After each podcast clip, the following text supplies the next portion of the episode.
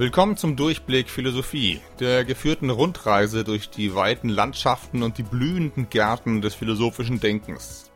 Gut, das war jetzt ein ziemlich blumiges Intro. Über die Metapher vom Denken als Garten hätte sich aber der Philosoph, um den es heute gehen soll, bestimmt gefreut. Epikur. Epikur lebte im antiken Griechenland, genauer gesagt in Athen und im vierten und dritten Jahrhundert vor Christus. Er betrieb eine eigene weltberühmte philosophische Schule und zwar in seinem Garten, eben dort, wo es schön ist. Und genau darum ging es auch in seiner Philosophie. Wie wird denn das Leben schön? Womit wir auch schon bei der aktuellen Einheit sind. Glück. Wie führt man eigentlich ein gelungenes Leben? Wie willst du leben und wie solltest du leben? In meiner Einführung musste ich erstmal um Verständnis für diese Frage werben, letzte Episode. In der Moderne gehen wir stark davon aus, dass man über diese Frage gar nichts Allgemeines sagen kann. Als Gegenbeweis hatte ich dich gebeten, dir jemanden vorzustellen, der an einer Sucht erkrankt ist. In diesem Fall war es eine Spielsucht, wir können aber auch die gute alte Alkoholsucht nehmen. Denkt wirklich irgendjemand ernsthaft, dass Alkoholiker ein gutes Leben führen, solange sie noch an der Flasche hängen? Wohl eher nicht. Aber das heißt doch, dass ich sagen kann, dein Leben ist besser, wenn du kein Alkoholiker bist. Also können wir doch etwas Festes über das gute Leben sagen. Angenommen, wir erwischen unseren Kandidaten in einem nüchternen Moment, kurz vor dem Griff zur Flasche. Mit welchem Argument willst du ihn eigentlich überzeugen? Wenn er sagt, das geht dich doch nichts an, ich mache halt einfach, worauf ich Lust habe, das machst du doch auch. Hätte er da nicht einen Punkt? Irgendwie schon. Aber deine Antwort wäre wahrscheinlich, hast du denn wirklich Lust auf das, was du da tust, und zwar auf alle Konsequenzen? Schau doch mal, was der Alkohol jetzt schon aus dir gemacht hat wie du jetzt schon deine Partnerin verloren hast und deinen Job noch dazu. Wenn das so weitergeht, fliegst du aus der Wohnung. Hast du mal gesehen, wie so jemand lebt auf der Straße? Willst du das? Hast du da wirklich Lust drauf? Ein solches Argument wird auch jetzt ziemlich naheliegend. Ob es unseren Probanden erreicht, kann ich nicht sagen. Die Stärke dieses Arguments ist jedenfalls, dass es dem Alkoholiker seine erste Prämisse, also seine erste Voraussetzung, durchaus abkauft. Ja, es ist wirklich richtig, das zu tun, worauf man Lust hat. Aber die entscheidende Frage ist doch, was kommt wirklich raus bei dem, was du da machst? Und hast du darauf wirklich Lust? Und damit sind wir schon bei Epikur, dem großen Genießer unter den antiken Philosophen. Sein Motto ist sozusagen Genießen mit Köpfchen. Wildes drauf los genießen kann schließlich ganz schön daneben gehen, siehe Alkoholiker. Zum effektiven Genießen gehört für Epikur vielmehr logisches Denken. Zitat Und eben weil die Lust das erste und angeborene Gut ist, darum wählen wir auch nicht jede Lust, sondern es kommt vor, dass wir über viele Lustempfindungen hinweggehen, wenn sich für uns aus ihnen ein Übermaß an lästigem ergibt. Wir ziehen auch viele Schmerzen, Lustempfindungen vor, wenn uns auf das lange dauernde Ertragen der Schmerzen eine größere Lust nachfolgt. Durch wechselseitiges Abmessen und durch die Beachtung des Zuträglichen und Abträglichen vermag man dies alles zu beurteilen. Zitat Ende. Epikur beschreibt hier das sogenannte hedonistische Kalkül. Hedone bedeutet Lust und Kalkül bedeutet Berechnung. Zunächst zur Lust. Auf die kommt es also im Leben an. Sie ist der Grund für alles, was du tust, weil du Bock drauf hast. Wenn du Bock hast, gibt es keinen Grund dahinter, der das Bock haben nochmal begründet. Lust haben reicht. Das ist scheinbar irgendwie an sich sinnvoll. Daneben solltest du dir natürlich auch die Frage stellen, welche Auswirkungen hat das, was ich tue, auf andere? Klar, geschenkt. Das ist aber noch nicht Epikurs Thema. Ihm geht es hier zunächst nur darum, wie du für dich selbst ein gutes Leben führst. Wie du andere behandeln sollst, ist da nochmal eine andere Frage.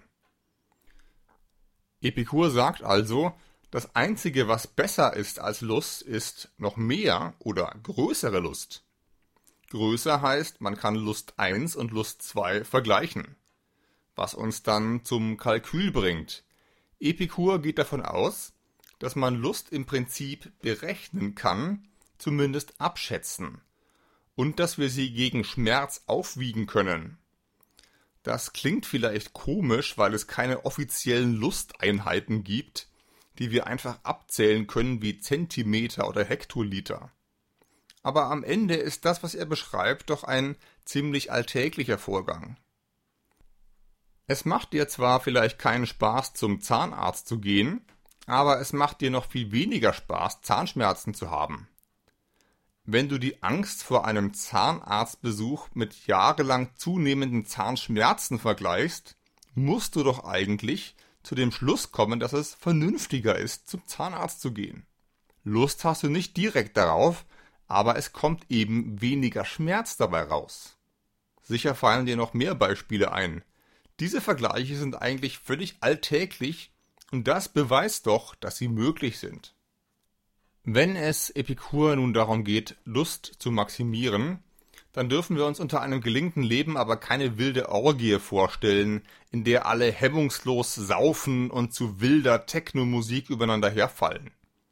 So kann man Epikur zwar lesen, so hat man ihn auch gelesen, aber dann liest man ihn eben falsch.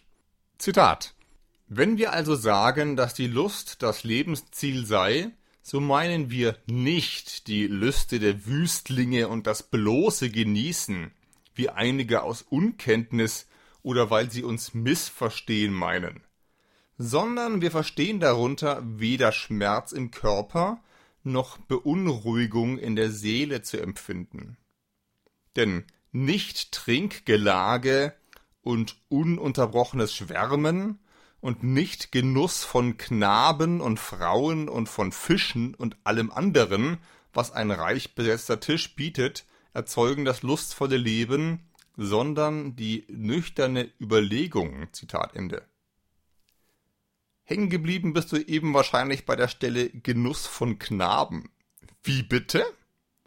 Ja, du hast richtig gehört.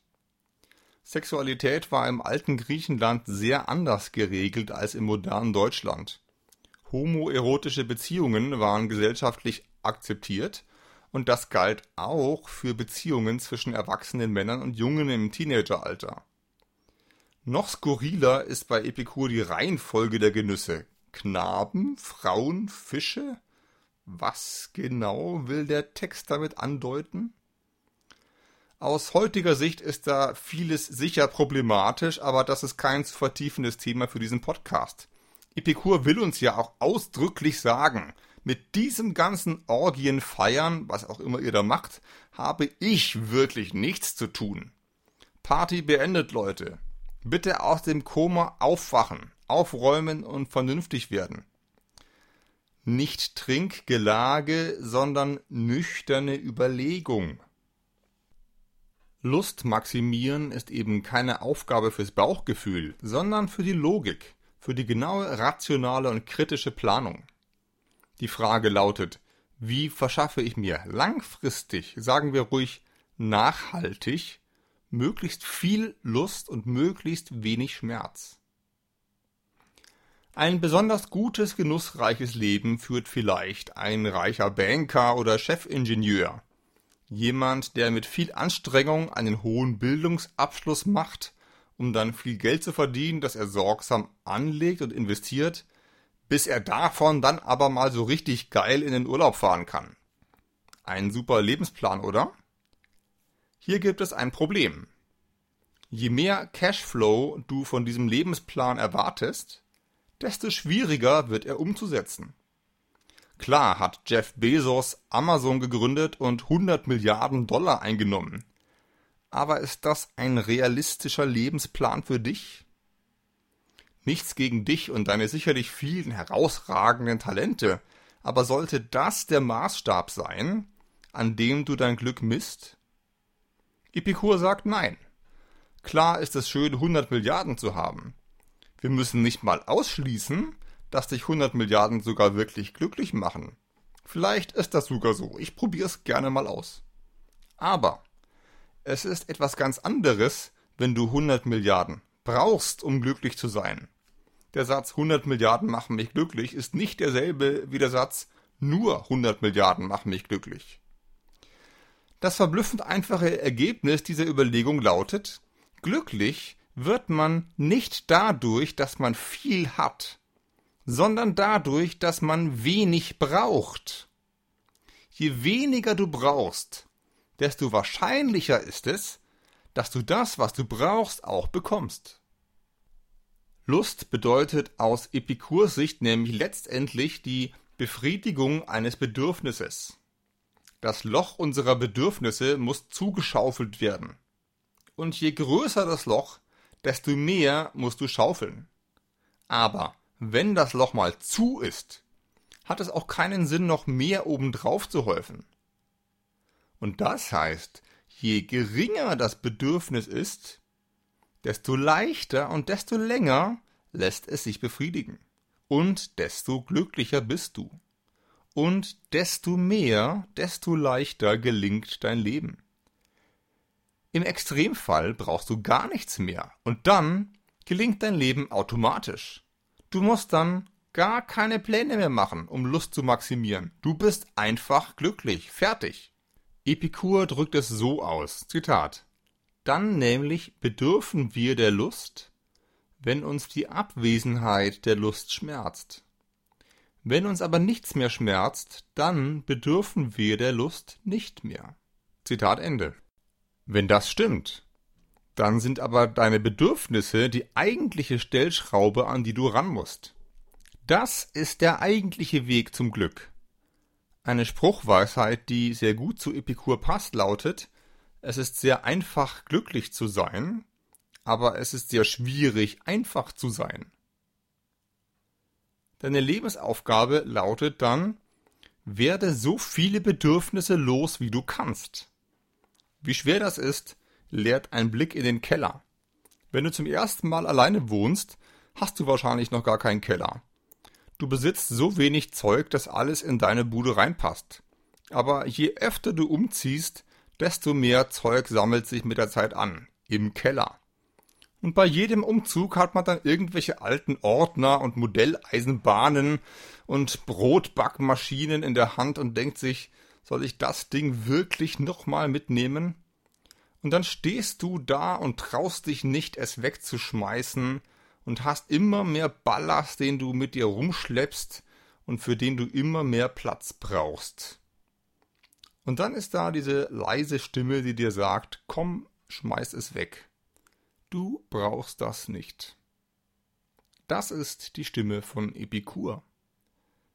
Sie sagt, die meisten Bedürfnisse sind gar nicht so wichtig. Und auch das ist eine Frage der Vernunft. Das Zitat von vorhin geht nämlich folgendermaßen weiter. Denn nicht Trinkgelage und so weiter erzeugen das lustvolle Leben, sondern die nüchterne Überlegung, die die Ursachen für alles Wählen und Meiden erforscht und die leeren Meinungen austreibt, aus denen die schlimmste Verwirrung der Seele entsteht. Zitat Ende. Das heißt, wir haben über das, was wir wirklich brauchen, jede Menge leere Meinungen. Wir liegen da einfach sehr oft falsch. Ich muss mich nicht nur fragen, wie kriege ich, was ich will, sondern vor allem, warum will ich das überhaupt? Muss ich das wollen? Oder brauche ich das nicht? Für Epikur sind nämlich nicht alle Bedürfnisse echte Bedürfnisse. Er unterscheidet zunächst natürliche und nicht natürliche Bedürfnisse. Natur ist, du erinnerst dich an Episode 2, das, womit wir auf die Welt kommen, das Angeborene. Angeboren sind uns Bedürfnisse wie Essen und Schlafen. Wir können uns nicht entscheiden, keinen Hunger zu haben. Diese natürlichen Bedürfnisse sind für Epikur darum sogar notwendige Bedürfnisse. An denen kommst du gar nicht vorbei. Aber die sind auch nicht so schwer zu erfüllen. Schlafen ist nicht furchtbar schwierig. Und um den Hunger loszuwerden, reicht es erstmal irgendwas zu essen. Daneben gibt es noch angeborene, also natürliche Bedürfnisse, die wir aber nicht unbedingt befriedigen müssen. Wenn du zum Beispiel total auf Shrimps und Austern stehst, dann hast du erstmal ein größeres Bedürfnis nach Meeresfrüchten als nach Nudeln. Aber auch wenn du mit dieser Vorliebe vielleicht auf die Welt gekommen bist, ist dieses Bedürfnis einfach nicht wichtig. Du kannst auch Nudeln essen und fertig. Ein Leben ohne Austern ist möglich. Die dritte Gruppe bilden die nicht natürlichen und damit völlig unnötigen Bedürfnisse. Die sind uns nicht angeboren, sondern die schnappen wir später auf. Wir gewöhnen uns sie an oder sie werden uns anerzogen. Zu diesen Bedürfnissen rechnet Epikur zum Beispiel das meiste, was mit Religion zu tun hat. Wenn du Angst vor dem Tod hast und vor allem davor, was nach dem Tod kommt, dann hast du ein Bedürfnis, das du in diesem Leben gar nicht befriedigen kannst. Dann aber bist du in diesem Leben zum Unglück verdammt. Ein richtig schlechter Deal, diese Religion. Ein weiteres gutes Beispiel wären Bedürfnisse wie Ruhm und Ehre. Wann bist du wirklich beliebt und erfolgreich? Bei 1000 Instagram-Followern? Oder erst bei 10.000? Oder erst bei 100.000? Und überhaupt, was denken diese 100.000 wirklich über dich? Finden die dich toll? Oder lachen die dich alle aus? Und ist TikTok nicht inzwischen eh viel wichtiger als Instagram? Ruhm und Ehre sind ein wahnsinnig schwer zu erfüllendes Bedürfnis, weil einfach nie wirklich klar ist, wann das so richtig erfüllt ist und ob da nicht noch mehr geht. Bei natürlichen Bedürfnissen wie beim Schlafen ist das viel einfacher. Du bist müde, schläfst, aus, fertig. Epikur beobachtet, dass wir einen großen Teil unseres Lebens in die Deckung der völlig falschen Bedürfnisse investieren. Wir tun wahnsinnig viel, um erfolgreich zu sein und toll gefunden zu werden. An dieses Ziel kommen wir aber nie wirklich ran. Und deshalb macht uns diese Strategie auch langfristig eher unglücklich, weil nie klar ist, wann das Ziel wirklich erfüllt ist. Wir jagen ewig dem scheinbar nahen, aber unerreichbaren Glück hinterher, wie der Esel, dem man die Karotte mit der Angel vor die Nase hält. Und aus genau diesem Hamsterrad solltest du endlich ausbrechen, schlägt Epikur vor. Schraube deine Ansprüche weit herunter. Lerne ein einfaches Leben zu führen. Es gibt übrigens Leute, die diesen Ansatz heute bewusst umsetzen wollen. Frugalisten. Frugalisten versuchen möglichst einfach und sparsam zu leben und gleichzeitig möglichst viel Geld zu verdienen, das dann mit hohen Zinsen angelegt wird. Bei YouTube gibt es viel interessantes Material dazu. Das Ziel der Frugalisten lautet, halte dich fest, mit 40 Jahren in den Ruhestand zu gehen. Vielleicht sogar noch früher. 15 Jahre harte Arbeit und dann ist Schluss. Damit das klappt, musst du zwei Dinge schaffen. Einerseits musst du in diesen 15 Jahren möglichst viel Geld dran schaufeln und es möglichst klug anlegen. Andererseits, und das ist fast noch wichtiger, du musst gleichzeitig lernen und einüben, mit möglichst wenig klarzukommen. Deine Ansprüche weiter runterzuschrauben, dauerhaft. Und diese Kombination aus rationaler Berechnung und Bescheidenheit hätte Epikur mit Sicherheit gut gefunden. Unsere konsumgeile Zeit folgt dagegen eher auf dem Motto viel hilft viel. Ein gelingendes Leben heißt schneller, höher, weiter. Das hat natürlich ziemlich ernsthafte Konsequenzen für den Planeten, auf dem wir leben. Für die Tiere in der Fleischfabrik, fürs Klima und für die Leute, die für unseren Wohlstand in irgendwelchen Textilfabriken und Kobaltminen 14 Stunden Akkordarbeit schieben. Verzicht, wie Epikur ihn predigt, wäre da doch das Mittel der Wahl. Dann hätten auch andere die Chance, auf diesem Planeten glücklich zu werden aber Verzicht macht halt keinen Spaß. Schließlich wollen wir alle unsere Lust befriedigen. Nach Fleisch, nach Urlaub, nach iPhones und so weiter. Und genau hier wäre Epikurs Ansatz doch schlagend. Weil Epikur eben nicht sagt, entsage der Lust, denn sie ist böse, sondern im Gegenteil, ja, mach doch, maximiere deine Lust, nur geht das eben durch Verzicht am besten. Verzicht bringt nicht nur den anderen etwas, sondern vor allem dir selber. Epikurs Philosophie hat also einen äußerst praktischen ethischen Nebeneffekt, auch wenn sie sich erstmal nicht großartig für das Wohlergehen der anderen interessiert und vom Klimawandel bestimmt überhaupt keine Vorstellung hatte. Vielleicht fragst du dich jetzt, ob das überhaupt funktioniert. Kann man seine Ansprüche einfach so selbst herunterfahren und wird man wirklich glücklicher dadurch? Gegenfrage. Hast du das jemals ernsthaft ausprobiert? Woher weißt du, dass es nicht geht? Was müsstest du tun, um das praktisch einzuüben? Jede Philosophie der Lebenskunst muss sich auch im richtigen Leben bewähren. Und dein richtiges Leben musst du halt doch selbst führen. Du kannst mir ja mal in fünf bis zehn Jahren schreiben, ob es geklappt hat mit deinem Epikur-Selbstversuch. Vom Schreibtisch aus lassen sich trotzdem auch Einwände gegen den Hedonismus vorbringen, die ich dir an dieser Stelle nicht verschweigen darf.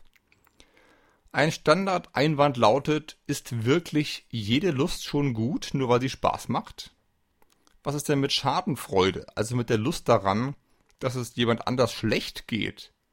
Das macht doch zumindest einem von beiden Beteiligten auch Spaß, nämlich dem Zuschauer.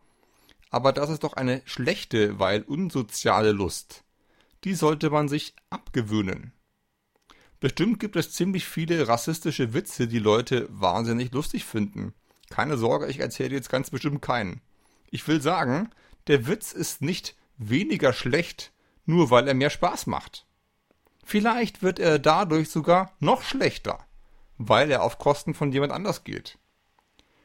Epikur kann jetzt natürlich sagen, dass man ja sowieso seine Bedürfnisse loswerden soll, also auch die nach rassistischen Witzen.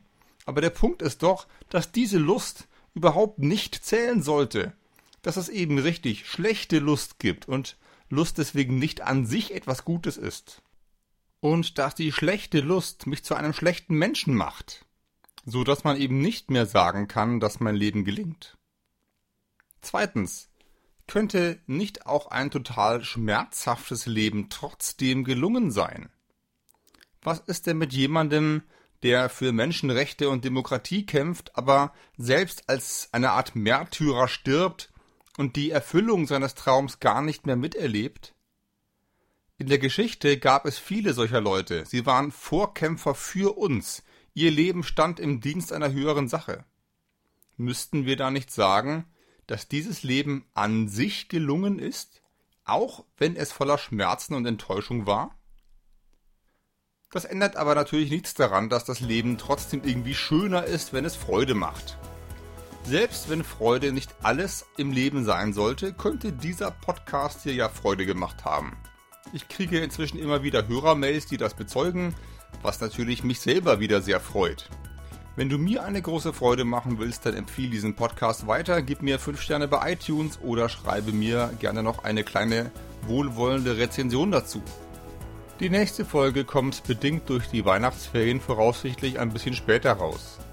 Bis dahin wünsche ich dir alles Gute und natürlich viel Glück. Bis bald!